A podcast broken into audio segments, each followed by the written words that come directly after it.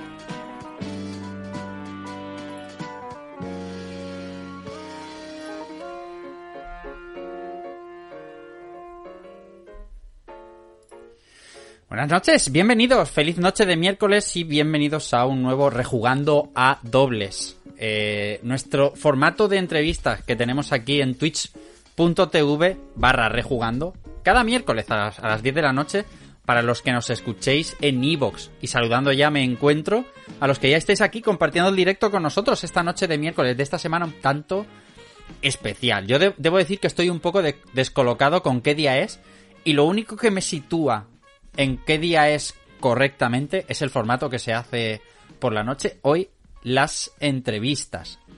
Como no puede ser de, una de otra manera, para las entrevistas me acompañan compañeros como la señora señorita Clara Castaño. ¿Cómo estás, Clara? Bienvenida, buenas noches. Muy buenas noches, muy buenas noches a los oyentes, a los que nos veis en Twitch y todo un placer estar hoy aquí para hablar de arte y cultura del videojuego. Eso es. Hoy va de arte la cosa, ¿eh? Hoy nos vamos a poner artistas. También es verdad que las últimas semanas, sabes que le hemos dedicado un espacio importante a la prensa del videojuego, con Álvaro Castellanos y con Bruno Sol. La semana pasada aquí con Dani Mateo de Meridian Games, descubriendo muchísimas cosas. Y hoy no, hoy volvemos al arte que le hacemos bastante caso, ¿eh, Clara? Eh, Aquí a- Mm, sí, al sí. arte. Hmm. Nos También, gusta. eso es. También tengo por aquí al señor Lisdéxico, querido Franco Lazzarini. ¿Cómo está usted? Pues encantadísimo de estar aquí. Quiero saludar a la gente que nos escucha por iVoox, a los que nos siguen por el chat de Twitch. Y con muchas ganas de esta entrevista. Y a lo mejor yo no voy a atacar tanto por el arte, sino por el funcionamiento interno de- del desarrollo del videojuego, ¿no? Ah. Que es una cosa que me llama mucho la atención y, y- y cómo encaja, ¿no? El artista en el, en el perfil, ¿no? Y- Hmm. y me parece tremendamente interesante. Muchas ganas de esta entrevista, la Eso verdad. es. Ojazo, aparte. Hoy sí que hay ganas, sí que hay ganas. Además, por los temas laborales, posiblemente sea una de las últimas entrevistas a las que puedes venir 100% asiduamente. El trabajo, el trabajo te requiere, el trabajo te requiere. Todos los del equipo presentados, para mí es un orgullo darle la bienvenida aquí a esta casa al bueno de Jesús Campos, al que muchos conocéis como Nerkin 1985. ¿Qué tal? ¿Cómo estás, Nerkin? Bienvenido a Rejugando. Buenas noches.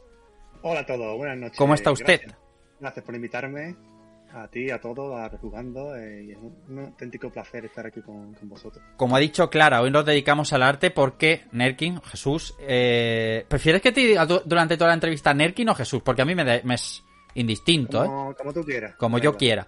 Eh, él, él es artista 2D, él lleva haciendo arte sobre videojuegos muchísimo, muchísimo tiempo y de un tiempo a esta parte seguramente mm, quizá haya cogido más relevancia, quizá, eh, porque es uno de los responsables del arte eh, en pixel y, y- y de concepto de Blasphemous, el juego de Game Kitchen, que ha sido un éxito mundial y que ha supuesto seguro una catapulta, ¿no? Para todos los que en él han trabajado.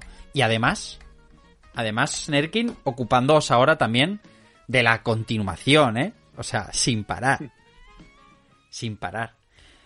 Tal Siem- cual, Hay, hay trabajo por delante. Hay trabajo por Estamos- delante. estamos Siem- muy contentos con, el, con lo que está por venir. Vamos a enseñar, y, además os lo pongo por aquí, durante toda, el, durante toda la entrevista, eh, el arte de Jesús, el arte de Nerkin, eh, no solo en el campo Blasphemous, sino todo lo que tiene aquí en su portfolio y más que tiene muchísimo muchísimo trabajo tiene puesto. Nosotros, Jesús, siempre antes de empezar a hacer las entrevistas y hacer las preguntas, no diremos capciosas, ¿no? Sino las más, donde empezamos a comprometer, eh, hacemos una serie de preguntas, siempre a todos los invitados prácticamente las mismas, para situarnos y también un poco para romper el hielo.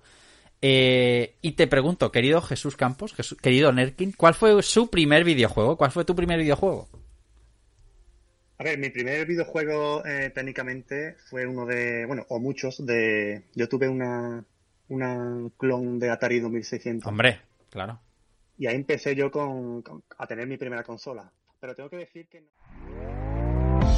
¿Te está gustando lo que escuchas? Este podcast forma parte de Evox Originals y puedes escucharlo completo y gratis desde la aplicación de Evox. Instálala desde tu store y suscríbete a él para no perderte ningún episodio.